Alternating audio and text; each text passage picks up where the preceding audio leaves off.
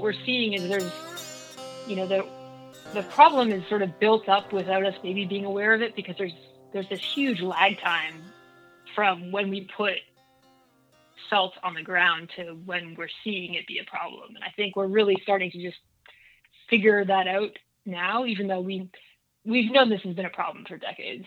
I'm talking with Hilary Dugan, a researcher at the University of Wisconsin Madison. For years, she's been studying how chloride, mostly from road salt, has been slowly seeping into our lakes, rivers, and groundwater. I've been interested in this issue for years for a couple of reasons. First, it reveals one of the many ways we've quietly but profoundly altered the world around us. And just as importantly, in order to understand the issue of nitrogen in the form of nitrate getting into water supplies, it helps to understand the story of chloride. My name is Greg Klinger, and I'm an agronomist and educator at the University of Minnesota Extension. Together with my friend and colleague Shane Bugeja, I've spent the last few months interviewing experts in agronomy, biology, nutrient management, and ecology, trying to understand the story of nitrogen, in the hopes of explaining the phenomena we see out in the field, woods, and water. Join us as we explore the different facets of this complex issue. Episode 5 A Legacy of Salts. My name's Hilary Dugan. Uh, I'm an assistant professor at the Center for Limnology at the University of Wisconsin Madison. Um, so I'm an limnologist. We study inland waters. I'm especially interested in water quality trends in lakes. I study a lot of lakes here in Wisconsin. We see in the Midwest and also in the Northeast US these sort of long term increases in chloride in a lot of lakes. And so most chloride in the Midwest is from road salt. I'd say it's the biggest contributor in most circumstances. Can you walk me through how that chloride that's in that, you know, sodium chloride in the road salt moves from that road surface into, let's say, a nearby lake? So when uh, plow trucks puts down salt, um, it usually puts down solid rock salt, which is sodium chloride. Um, it very quickly dissolves in water. Once chloride is dissolved, it's going to go where the water goes. So if you're a, in a city that might be into the storm sewer and it gets it gets discharged into usually a river or a lake and so that's sort of a direct path it's like the rock salt goes onto the streets as soon as it melts storm sewer river um, and that can happen really quickly alternatively some of that some of that runoff might run off into a park or a lawn or something where you actually have water infiltrating soil and when it does that, it gets into the shallow groundwater.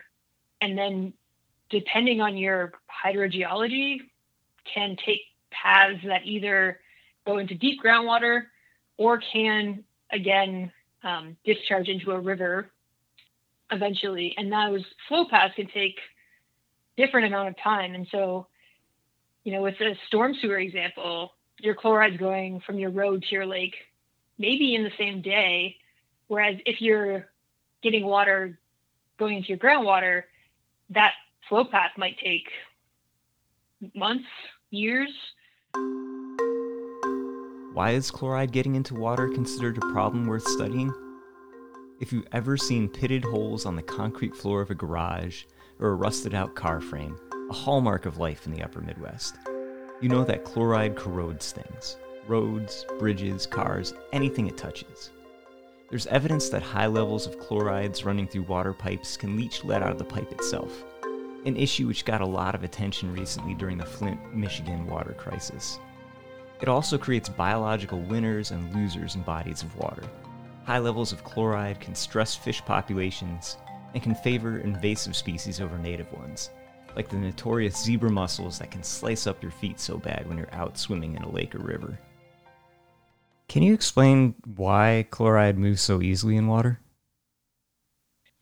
Chloride is typically thought of as a conservative ion, which means that um, nothing really uses it. um, and so chloride's not involved in a lot of chemical reactions or biological reactions. So, unlike something like phosphorus, which is we talk a lot about phosphorus because of water quality problems. But phosphorus is really in biological demand. Like algae want phosphorus. And so if you have phosphorus in the water column, you, you see it disappear. Whereas with chloride, there's no organisms that really require chloride. Um, and there's no chemical reactions that are taking it up out of the water column. And so any chloride that is dissolved in water tends to stay there. It also doesn't precipitate out very easily, so you don't you don't get it sedimenting to the bottom of rivers or lakes. And that's the reason there's so much chloride in the ocean. So the ocean is almost entirely sodium and chloride, and those two ions are there because nothing uses them. So once chloride is dissolved in water, um, it tends to stay there, and it'll just get flushed downstream. So it's possible to, you know, flush that chloride away, which is good for for thinking about trying to lower concentrations. Um, but it you can kind of think of it having the same residence time as as just water, so it goes where water goes. Can you? I'm I'm kind of curious what that what you mean by that term residence time. Yeah, so residence time is uh, a term that limnologists really like to use, and it means how long water stays somewhere. Um, and so if we're talking about lakes, residence time refers to how long uh, a molecule of water would stay in that lake before it was flushed downstream. So the bigger your lake, the longer your residence time. So um, in a small lake, that can be days, weeks. Um, in sort of a moderate sized lake, it's usually on the order of a few years. And then when you're getting, you're talking about something like Lake Superior, you know, you, you get up into hundreds of years. And so that really matters when you think about water quality problems. Um, if you have a really long residence time, it's going to take a long time to fix that problem. Um, it might also take a long time to to get to be a problem. Okay, so like as an example, here in here in Rochester, we have this dinky little reservoir on uh, on the main river through town that it it's almost still like a river going through there. You know, it it, it slows mm-hmm. down the water just briefly, but it's kind of still flowing. So if you had, let's say, no road salt for a long time, and then all of a sudden you put road salt down around there, that's going to have a very quick turnaround in impacts versus something like Lake Superior. Is that kind of absolutely? It? Okay. So yeah, and there's reservoirs definitely have shorter residence times, so mm-hmm. uh, they act more like rivers. Where if we think about something like road salt, which is really seasonal, you'd have this big spike in chloride in the winter and spring, and then it might go back to baseline levels in the summer. Whereas uh, a larger lake would kind of you'd have a more gradual increase in in those pollutants, for better or worse. Um, so as opposed to having this acute shock to the system, it's sort of this gradual chronic problem. Okay. Yeah. And it all depends on how long the water sticks around. And that's true of lakes. And it's also, you know, you can think of groundwater as the other end of the spectrum where your residence time can be hundreds to thousands of years, depending on your aquifer. Um, and so once those pollutants are in your groundwater, you know, it takes a long time for them to get out. Oftentimes, when someone discusses an environmental problem, they talk about different strategies to deal with it. There's, you know, a prevention approach, stop producing the pollution to begin with, mitigation, which might be something like filtering chlorides out of our wastewater stream, adaptation, I don't know in this scenario, uh, stocking lakes with salt tolerant strains of fish and microorganisms. Um, how do we deal with the chloride issue? In terms of environmental problems, this is a really, I'd say, easy one to, to fix. I mean, we, we deal with so many um, water problems that we might never solve. And the chloride one is is is simple. It's just stop stop putting salt in the lake. Stop putting on our roads to the in the quantity that we do. And you know, we're starting to do that. There's starting to be different mechanisms for just better road salting practices. Um, so we're we're getting there slowly. So, is there any removal mechanism for chloride from the environment other than just washing downstream to the ocean? Um, there's very little. Okay. There's some retention in plants a little bit. They're going to take up water, and that water has chloride, and so a little bit of that chloride is going to get into the plant material. but in comparison to other molecules or ions, chloride is by far one of the ones that really is not retained that much. So the the mechanisms that do exist are are pretty low. Um, I think the this isn't really a mechanism for retention, but soils just slow down that flow path, and so you can have a lot of salt that's it's like stored in soils, but it's you can think of it more of as a reservoir where we've we've put a ton of salt down the landscape and it's like it just hasn't gotten to our rivers and lakes yet. Mm-hmm. It's just like still in the soil, but it has the potential to get there eventually. Yeah, so it's just like a residence time issue in its own in its own regard. Yeah, and we call it yeah. I mean, we refer to it a lot as sort of this reservoir effect, this legacy of salts that we just it sort of hasn't. Yeah, we haven't had to deal with it yet because we're we're still waiting for it to show up. Are there other chemicals that behave kind of similarly to chlorides in our water supplies? there's a lot of similarities between some of our nutrient runoff problems. Um, nitrate being, yeah, a big one in the Midwest. Nitrate and chloride, you know, once they infiltrate into the soil, um, there's just so much of it that it's not being retained and it's it's just entering our aquifer. And it's there are mechanisms for nitrate to to break down into like nitrogen gas, but that doesn't happen in groundwater readily. And so we just have this sort of accumulation and buildup that you know, once it's in our groundwater, it takes a long time to get rid of. And so we start seeing, you know, problems with drinking water wells with nitrate and also with chloride. I mean, there's there's lots of cases where you, you have problems with both at the same time. In the county where I live, there's a bar that's been getting its well water analyzed every year for decades. When you look at how the chemistry of this well water has changed over time, you see a startling thing. About 20 years ago, the chloride levels in the well rose dramatically. Another chemical in the well began to rise at the same time nitrate. I think maybe we'll start with the sort of just the basics. So I was hoping you could just walk me through how water moves through the soil, and we can just start with a situation of rain falling on the ground, yep. whether that's a field or a lawn or whatever. Uh, what happens to that water? The first thing that we got to remember is we've got to get the water into the soil profile itself. So, but if, if we kind of build a little scenario for ourselves to think about water getting into the soil, um, you know, as as raindrops fall uh, onto the land surface, whether it's you know got residue on it, whether it's bare and got crops growing on it, or or whether we've got uh, a lawn seeded, you know, we have to think about the pore space that's in that soil. So when we think about a soil, technically speaking, it's really composed of, of solids, which is the sand, the silt, the clay, uh, and then pore spaces. And those pore spaces may be filled with air or they may be filled with water.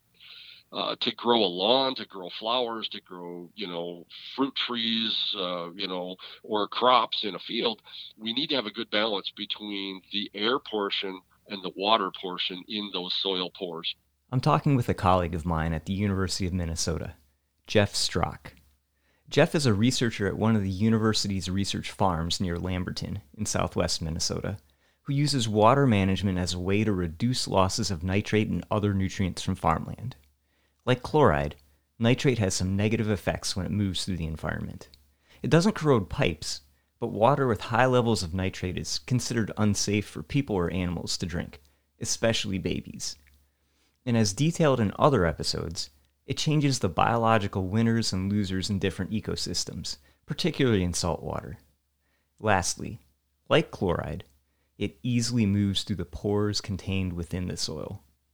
And uh, so the soil pores, once the water actually enters into the soil profile, are what actually move the water from one place to another. Now, those soil pores, when, when we think of these, um, one really easy way to think about it is, is that uh, a soil pore network is kind of like a whole bunch of straws. Um, and those straws are not one size of a straw. So, you know, you go to your favorite fast food restaurant um, and you get a straw. You can expect that every time you go back to that restaurant, you're going to get the same color straw, the same diameter in a soil, you're going to get a large straw. You may get a little teeny tiny straw. You may get even a smaller straw, right? So there is a massive range of these different straws or different pore sizes that are in the soil, and they have different capacities to basically soak up the water. This network of small, medium, and large straws will be different in every soil. The largest straws, generally you can see these pores with the naked eye, move almost all of the water through the soil after it rains. You'll see a lot of these pores in sandy soils, or soils in a forest, or soils with lots of earthworms, and they're what let these soils soak up water so quickly after a rainfall. The smaller straws, which can be smaller than the tiniest bacteria or virus, move water up, down, or sideways, but at a snail's pace. You can see these pores in action when you water a houseplant through the saucer at the base of the pot, as they are what moves water up through the soil until a day or two later, the top of the potting soil is now moist. In soils, these pores supply water to plants during the long stretches between rains. All sizes of straws will move water at least some of the time down towards what's called the groundwater table, a layer low enough in the ground that all its pores are filled with water, making it a sort of underground sea within the soil. This groundwater table can be just a few feet below the land surface to tens of feet down or more. And if you've ever wondered how a creek can still have water running through it when it hasn't rained for three or four weeks, it's because water is seeping from this groundwater table into the creek, keeping it from running dry. And then, kind of following that to let's say, going from the soil into a nearby stream? What's kind of the mechanism by which water would move through the soil to, to a creek? Right. So water movement from from the soil to some other water body, whether it's a lake, a stream, uh, a ditch, for example, um, you know that that's going to be governed by you know the landscape uh, where it's at and what's basically underneath that soil. Um, in some of the uh, landscapes that we have in Minnesota, uh, you know, say the northern maybe two thirds of the state, um, that there there is not artificial subsurface drainage. Um, the water will get into that pore network. And eventually, the deeper that you go into the soil profile, um, you'll basically eventually run into the shallow groundwater. Once that water gets to the groundwater, it's going to follow uh, sort of the regional path, uh, flow path from the landscape to the receiving water body. Um, so some of that water could go relatively deep and then come back up into a lake or a river or a stream. Some of it might actually travel very short distances uh, from uh, a field or a forest uh, to the, the receiving body. Um, but basically, if you are in an in a non-drained uh, landscape, the water is going to basically either take a short path or a longer path through the shallow groundwater uh, to that river or that stream, that lake, whatever it might be. How does drain tile in a field uh, change that scenario?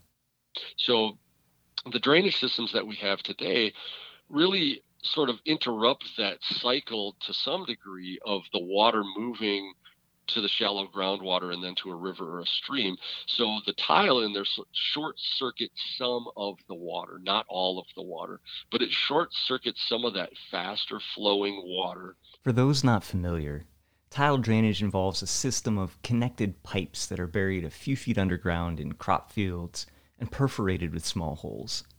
When the soil is wet, some of the water in the ground can move through these perforations into the pipe system, and from there, water in the pipes usually flows out into a ditch or stream.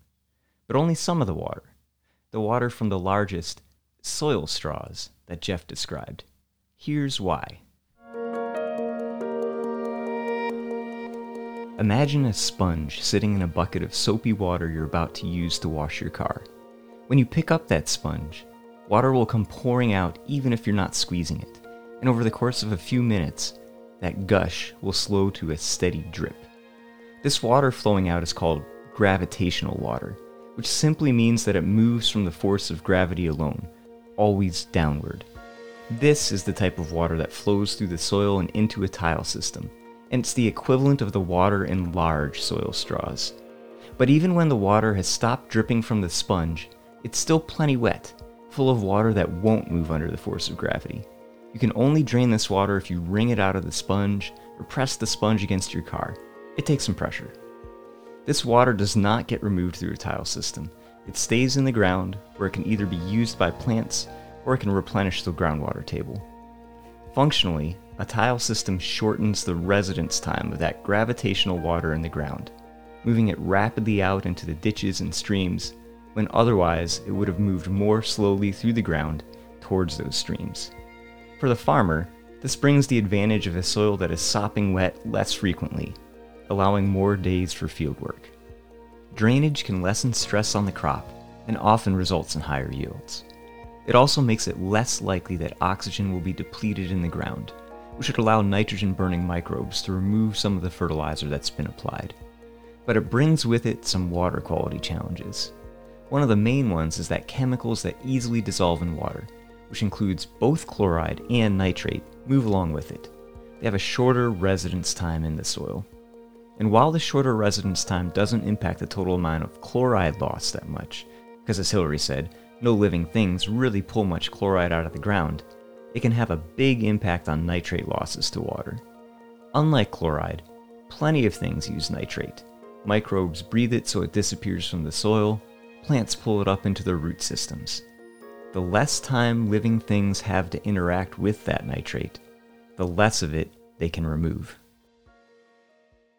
The amount of nitrate leaching down through the soil, whether that's through tile drains or towards groundwater that will more slowly feed the local streams and lakes, can be impacted by a number of factors. Two that can really impact nitrate losses are the amount of fertilizer nitrogen being applied to an area, as well as what specific plant is being grown.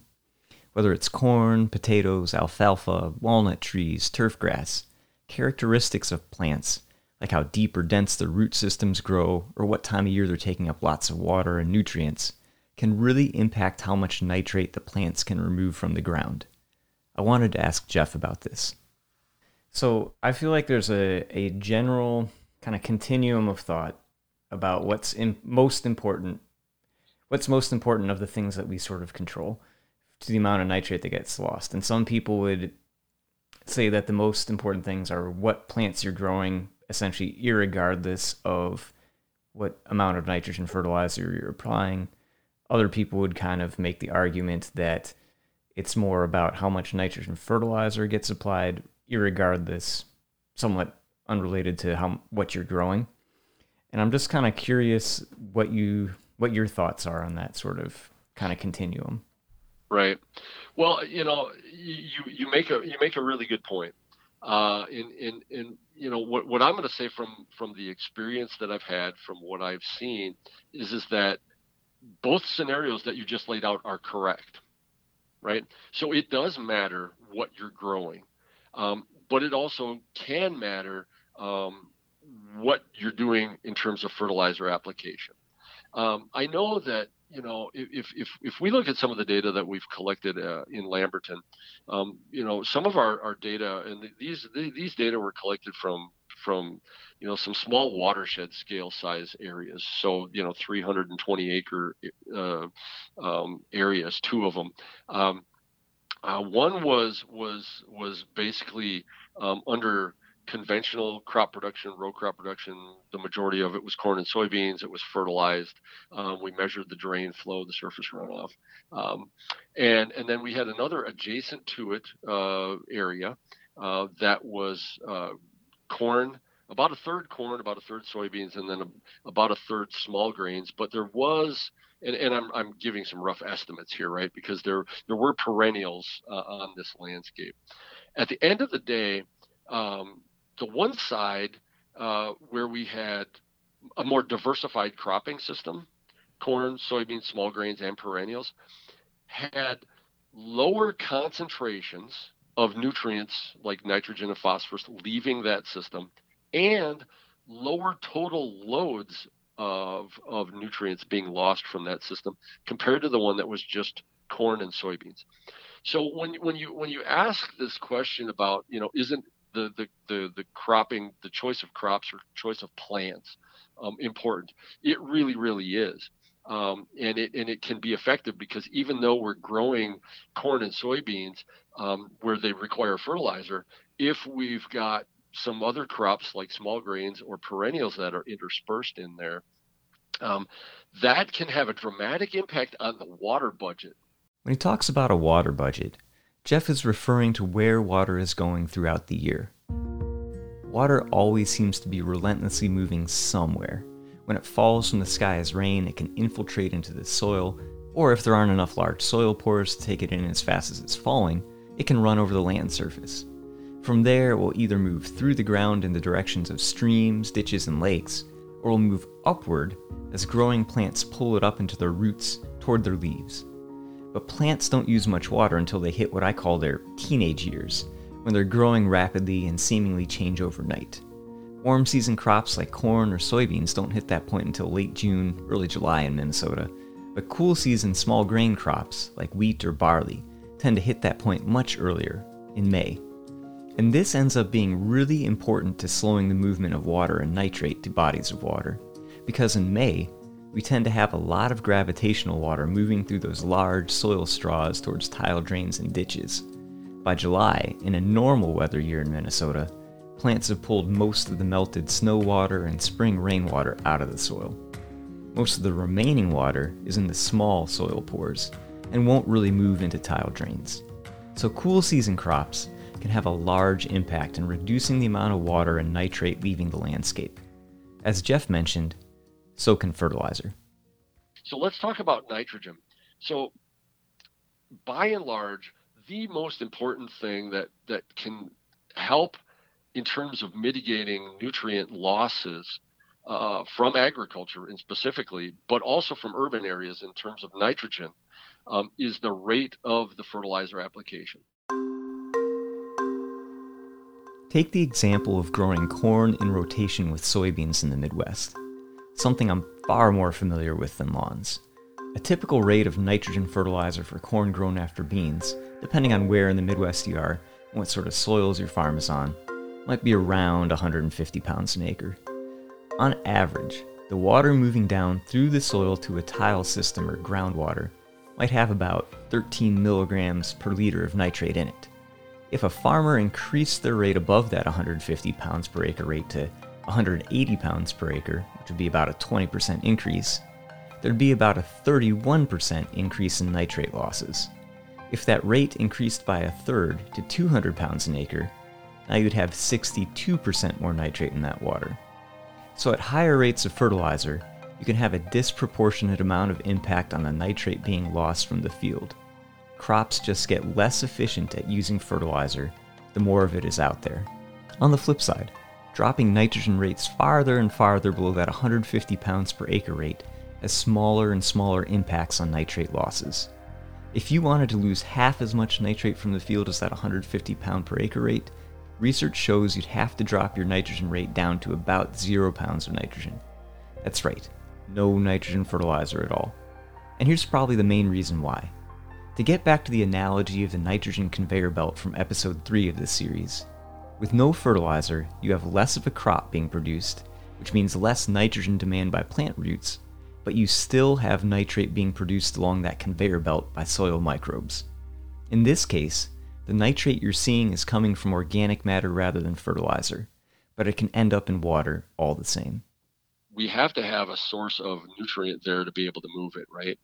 So in southern Minnesota, and in fact across the the vast majority of the Midwest, when you get into sort of uh, Iowa, you get into eastern South Dakota, Illinois, um, parts of Indiana, we have very rich soils. Um, and those soils are relatively deep and, and dark in color. And that dark color is from decomposition of organic matter over a very, very long period of time. So, in some of these soils, we have um, a, a, a, natural storehouse of, of nutrients. Um, and nitrogen is one of those big ones that can come from these higher organic matter soils that we have. These soils, even without a drop of fertilizer on them, can can lose nutrients from them just because um, anything that becomes dissolved in the water um, can move with it, whether you've added fertilizer or not. And it's important to realize there are negative consequences for growing nitrogen demanding crops without any nitrogen fertilizer.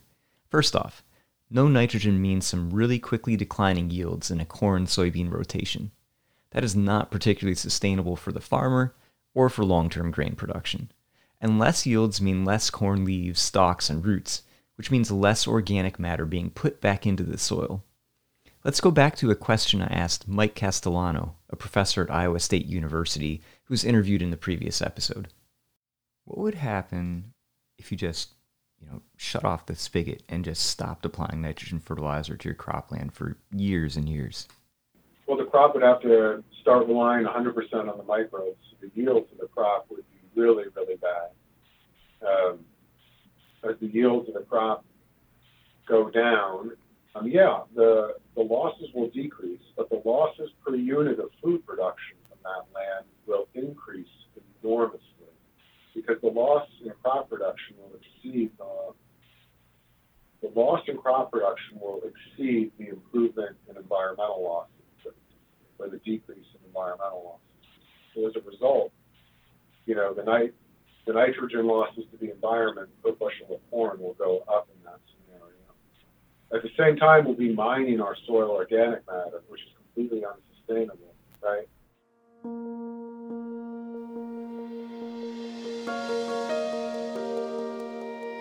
So, applying less nitrogen fertilizer will, all things being equal, mean less nitrate loss. However, applying less fertilizer to nitrogen hungry crops like corn could have some pretty significant trade offs below a certain level when the crop is no longer getting enough nitrogen from organic matter and fertilizer to produce a lot of growth.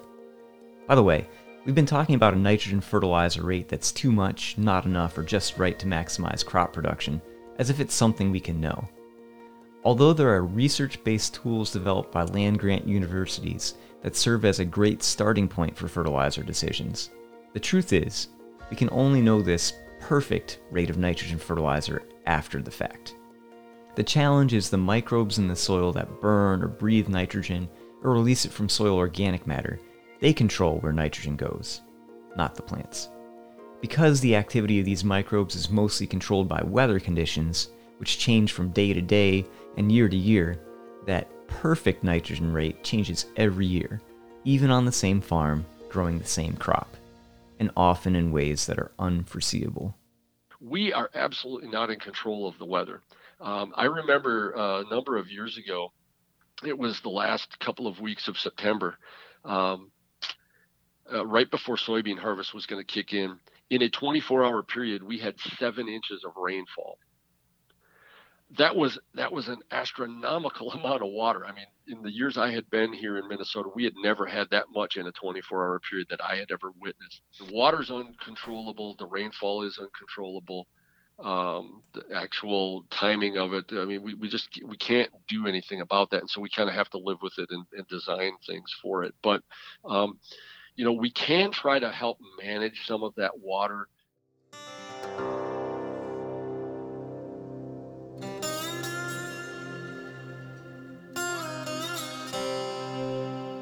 Thunderhead builds and the sky darkens, with a curtain of rain visible on the horizon.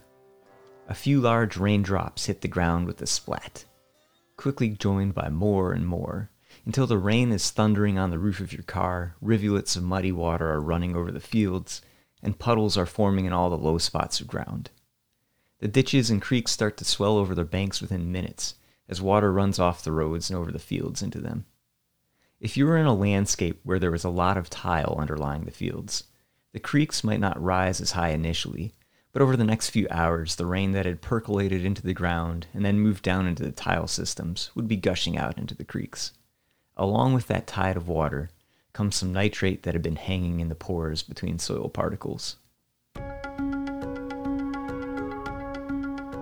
You can think of this water and the nitrate within it as moving along what's often referred to as a jerky conveyor belt, a system that moves both from the land, through streams and lakes and rivers to at least in the case of Minnesota, Hudson Bay to the north, the Gulf of St. Lawrence to the east, or the Gulf of Mexico to the south. The conveyor sometimes moves the water along at a rapid pace, like when it's moving through a tile pipe or down a river, and sometimes it grinds almost to a halt, like when it enters a wetland or is backed up behind a dam. Every time that water slows down, there's more opportunity for nitrate to be removed from it, for two reasons. First, the plants that filter some of the nitrate out of the water establish better in slow moving water where their roots aren't scoured away every time it rains. Second, slower water can lose its oxygen more easily, which allows nitrogen breathing microbes to remove some of that nitrate from the water and send it back into the air. In a tile drained landscape, where we've sped up this conveyor belt in the field in order to have better crop yields, better conditions for running farm equipment, and less nitrogen loss from the activity of nitrogen breathers, the solution is to find other places outside the field where we can do the opposite and slow that conveyor belt down. At the University of Minnesota Research Farm in Lamberton, there's a research project looking at how a combination of different conservation practices, mostly involving slowing and treating water from fields, can reduce the amount of nitrate moving into lakes and rivers. A few fields on the farm get cover crops seeded every year, which helps pull some nitrate out of the ground and store it in vegetation until later in the season when it's released back to the cash crop. Before leaving the farm, the tile water from some fields gets run through a bioreactor at the field edge, which usually looks like a chamber or trench filled with things like wood chips or corn cobs, where nitrogen breathing microbes remove some nitrate while growing on the plant material.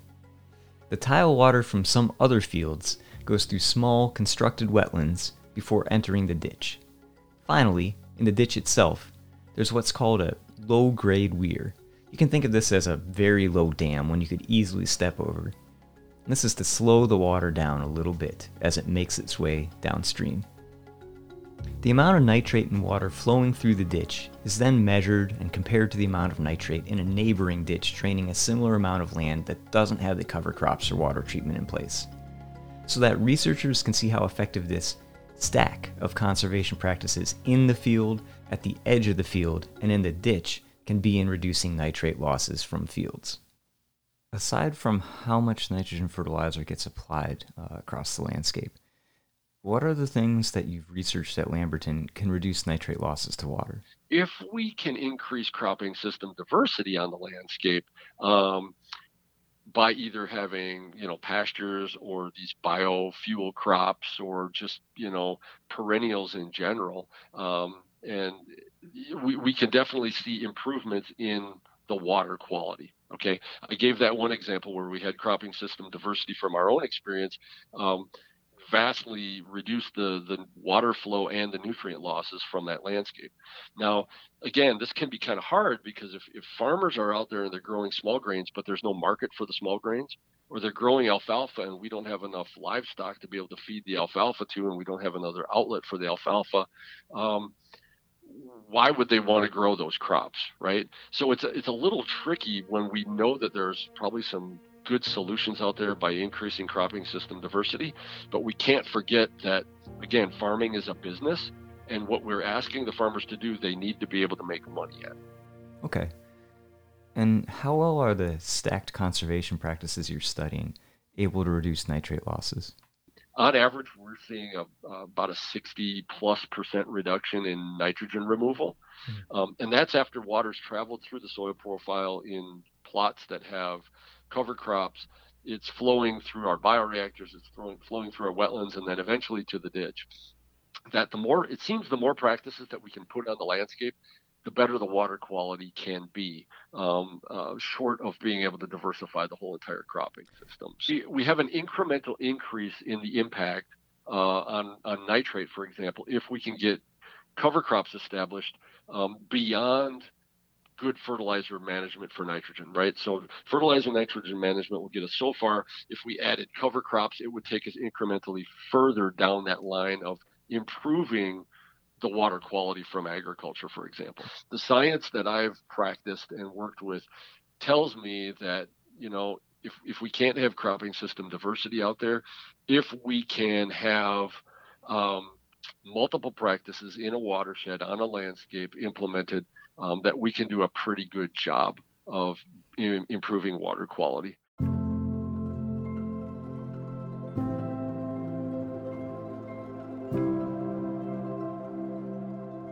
Nitrate removal requires two things a slowing down of water and time.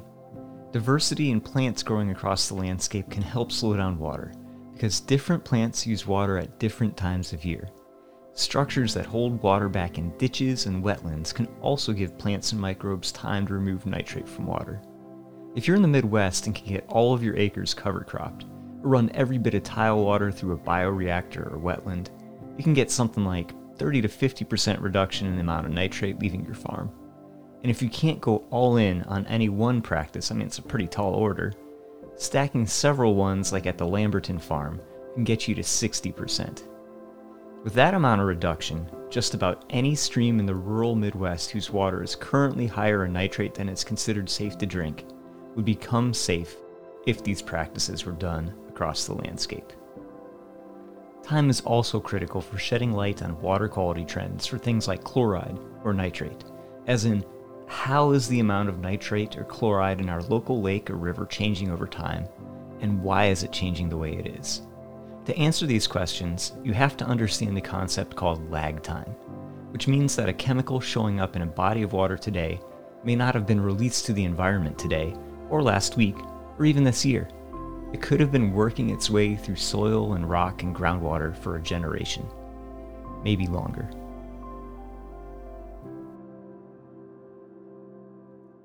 In the late summer of 1945, a scientist named Julian Webb working for the Kodak Film Company, began to investigate a weird complaint. Clients were receiving X ray film shipments where the film was already exposed, with strange black spots on it, as if it had been exposed to ionizing radiation. A month earlier, as part of the highly classified Manhattan Project, the military had secretly detonated its first large scale nuclear bomb in the Nevada desert. The two events, as Webb would discover, were connected. For weeks, radioactive dust created from the nuclear explosion had been swirling around in the atmosphere, all across the world. Occasionally, some of the dust would encounter storm clouds, and drops of rain carried it down to Earth in small quantities. Some of this rain carried dust, coincidentally, made its way into a river whose water Kodak used to make the packaging its X ray film was stored in which caused some x ray film to be pre exposed when it made its way to the hospitals and dental offices where it was meant to be used. In tracing the source of the radiation ruining his x ray film, Webb found evidence of a then secret government program. He also inadvertently discovered a new way to determine the relative age of water, which is critical to understanding this idea of lag time. Nuclear explosions created completely new radioactive isotopes never before seen in nature. And these chemicals decay slowly at constant rates as they disappear over time. Because the vast majority of nuclear testing happened in the late 1940s and 1950s, these isotopes can be used as a marker of sorts. Imagine yourself conducting an experiment like this at your home. You go out today, 2021, grab a water sample from your drinking well, and send it off to a lab to test it for some of these radioactive chemicals. Test results come back with nothing. Let's say you then came back in 10 years, took another sample, and this time there were high levels of these radioactive chemicals. Now you know your water is about 80 years old. There is about an 80 year time lag between when that radioactive dust fell on the land surface in the 1950s and when it finally seeped down into your well. You could also expect that if you took another sample 30 years later, the radioactive chemicals would be lower, a reflection of both the slowdown in nuclear testing after the 1950s and the slow decay of the radioactive chemicals themselves. Scientists use these types of chemicals to get a rough age of drinking water, and that allows them to get a sense of when other chemicals have or will start showing up in drinking water. This age dating has shown us that chloride and nitrate in water, at least at the high levels we sometimes see today, are due to the actions of modern humans they don't show up in old water that was already in groundwater or that fell as rain before the nuclear bomb testing era. The history of road salting is really interesting. I mean, it started pretty rap- like rapidly in the, the 50s and 60s in the United States. I mean, we went from not salting, you know, really wasn't a thing in the 40s, um, to all of a sudden wanting to drive everywhere all the time. And a lot of states had clear road uh, mandates where they they said, you know, no matter what, we're going to keep the roads clear. And what that meant was dumping, you know, tons of salt per mile of road every winter. Let's get back to the well inside the bar, where water analysis has shown chloride and nitrate levels started to rise about 20 years ago. It's not that something changed 20 years ago to make these levels rise. And I should mention, while they've risen, it's not to levels that are unsafe to drink, which is also true of the radioactive isotopes I mentioned before. But it's that something changed 60 years ago. Both the amount of salt applied to roads and the amount of nitrogen fertilizers applied across the landscape in Minnesota rose rapidly at that time. And it took 40 years for the rain that fell and carried chloride and nitrate with it to make it down to the layer of rock in the ground that the well was pumping from. I reached out to an expert to explain this water movement through bedrock a little better, using a landscape we both know well the driftless area of southeastern Minnesota. My name is John Barry. I work with the Minnesota Department of Natural Resources as a hydrologist in the County Groundwater Atlas program, and we study groundwater systems throughout counties, um, one county at a time. Could you explain how water moves into and through our layers of bedrock? Sure. Um, to, to explain it to others, it might be best to think of a layer cake. So, southeastern Minnesota is underlain by a, a large number of different sedimentary bedrock layers and they range from carbonates, which are like limestones and dolostones, to sandstones. But they're also shale layers, and they're all stacked on top of each other, almost like a layer cake. And if you think of a cake, you could think of the icing on it maybe being the soil layer in southeastern Minnesota. So, in some areas of southeastern Minnesota, there's no soil layer at all. In other areas, it's very thin. So, as water moves, uh, precipitation comes down, um, water can move very rapidly through thin soil cover. There's not much of it to really kind of attenuate and, and slow the water down. And it moves into these sedimentary layers. And the upper layers are predominantly carbonates. They actually have large fracture systems in them and conduits in them. So there are cave systems down there, sinkholes and springs. So water can move really quickly through these upper layers that have um, conduits and cracks in it. And then once they get to, once water gets to a shale layer, it, it can't move vertically downward very easily, but it can move laterally where it'll come back out either as a spring or a seepage area or, you know, to a, to a stream, like a trout stream or a river. Our geology in southeastern Minnesota is a layer cake. In my head, it's a Neapolitan cake. Different layers have a quicker or slower ability to move water downward. So, in my imaginary Neapolitan layer cake bedrock, where limestone or carbonate rock might be the chocolate layer, strawberry is shale, and vanilla is sandstone, water moves quickly down to the chocolate limestone layer and seeps into a vanilla sandstone, which coincidentally is a type of water holding rock or aquifer that almost all our drinking water comes from here. But when it hits that strawberry shale layer, it slows down, and most of the water will seep out over the top of this layer, usually where it comes to the land surface on the side of a hill. Most of this water ends up flowing out as springs that feed our streams. If you had more chocolate limestone or vanilla sandstone layers under that strawberry shale, some water might seep over the edge of the shale and back into the other rock layers below.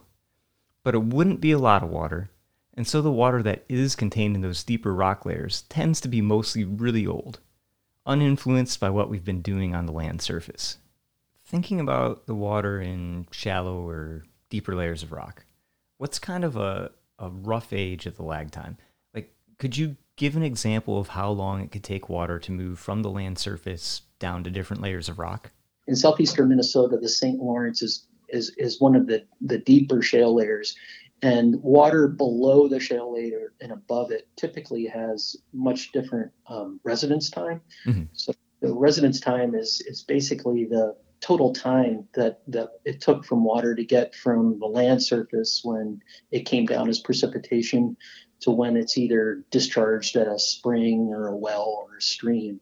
So um, we can we can look at water chemistry and we can see that water above the St. Lawrence is usually, you know, you know anything between hours to decades old and use other tools such as carbon 14 And when we use carbon 14, we find that aquifers below the St. Lawrence are, are typically thousands of years old. So the, the Lone Rock aquifer would be thousands to, you know, to about 5,000, 6,000 years old. But when you get into the deepest aquifer in southeastern Minnesota, the Mount Simon, th- that water can be 40,000 or more. Wow. It's hard to fathom, but if your drinking well is pulling water from the Mount Simon aquifer, the water you're drinking would have been percolating into the ground as rain or melting snow at a time when the land was a frigid tundra roamed by mastodons and saber-toothed tigers, devoid of people, road salt, and nitrogen fertilizers excluding, of course, the occasional ball of mammoth manure. The concept of lag time raises a couple important points. First, because it can take decades or more for what happens at the land surface to make its way down into the rock where a drinking well is located, or to the springs that feed the creeks that feed the Mississippi River that feeds the Gulf of Mexico, we have to be aware that the effects of our actions today might only become apparent during the lives of later generations. Second, because of lag time, in some places, water quality issues might not improve or might even get worse for years, despite our best efforts today.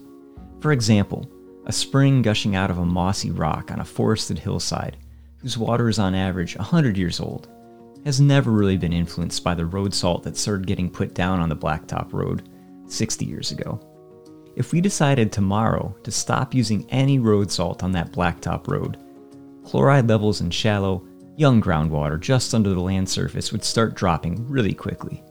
But that old water spring would see its chloride levels start to creep up over the next several decades regardless. The same is true of the nitrate coming from fertilizers and organic matter. And so, if we want to understand how the salting practices of today's plow trucks are affecting chloride levels in our lakes, or how our fertilizer management is affecting nitrate levels in our rivers or groundwater, we have to make sure the water we're analyzing is young influenced mostly by the last few years, like a layer of groundwater just below the land surface or the end of a tile line. Otherwise, we can end up with a skewed perception of the consequences of our actions today, thinking things are better or worse than they really are. I want to go back to the day this podcast series was first conceived, an evening spent along the upper Mississippi River after a day of spreading fertilizer on fields. It's hard to spend much time along the Mississippi River without being aware of how much the river's character is defined by human actions.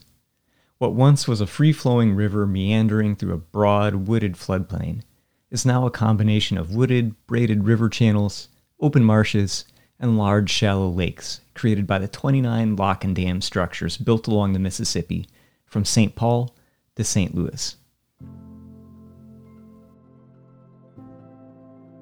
The moment each one of those lock and dams were erected, the challenges we face in managing the river's natural resources changed completely. Some creatures, like paddlefish, were harmed by the dams. Some, like the canvasback ducks and tundra swans that stop here to rest during migration, benefited greatly. The river's water has itself changed. The loss of the floodplain forests has lessened the river's ability to absorb sediment and nutrients like nitrate during floods, while at the same time, the lock and dam structures capture more sediment within the open water pools of the upper Mississippi. And while it can be hard to connect all the dots, these changes in how the river handles sediment and nutrients have impacts on what organisms live within the river itself and the Gulf of Mexico it feeds. Similarly, the reason this podcast came into existence was to connect dots. How, in environments as diverse as forests and lakes, salty oceans, and freshwater rivers, hay meadows, and cornfields, nitrogen behaves both similarly and sometimes surprisingly differently, with effects on what plants might grow in a forest, what microbes will grow in the soil, what plants or algae will prosper in a lake or ocean, or what weeds will thrive in a field. I came into this hoping to learn things that would make me a better agronomist. How we might control soil microbes to more efficiently use nitrogen fertilizers, how to know when a field might benefit from a lot of nitrogen fertilizer, or very little. But I came out with something more.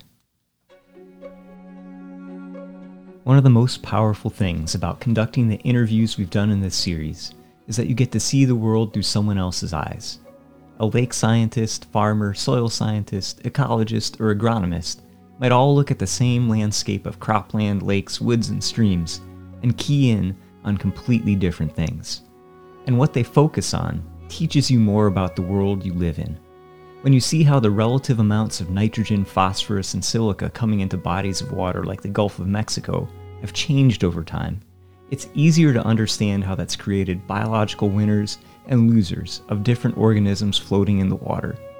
When you see how the nitrogen we've added to the world has changed what plants and animals live all around us, whether that's fertilizer added to a field or gases from a power plant raining down onto a mountain forest, you can understand the parallel line of changes underground in the soil. Learning how dynamic nitrogen is in the soil how it's released and tied up by organic matter through the actions of microbes, can help you appreciate why the corn in one of your fields, or some of the plants in your garden, might be stunted and pale, or tall, robust, and lush. You start to see the similarities and differences between chemicals like nitrate and chloride in terms of how they impact our infrastructure, environment, and health, how time can be a friend or an enemy in addressing those impacts. When you talk to a farmer, you get a sense of history, of how the land has changed during their tenure, and a feeling of connection to a particular piece of ground. Then you start to see the thumbprint of human activity everywhere in the world around us. We live on an enriched earth, a world where nutrients like nitrogen and phosphorus are harnessed and move through our plants, soil, and water faster than they ever have in human history. In this series, we've touched on some of the ways in which this enrichment has impacted the living things that exist in fields, streams, in soils and seas. But there is so much more to learn about the complex dynamics by which nitrogen connects every living thing on Earth, from the smallest soil organisms to the tallest trees.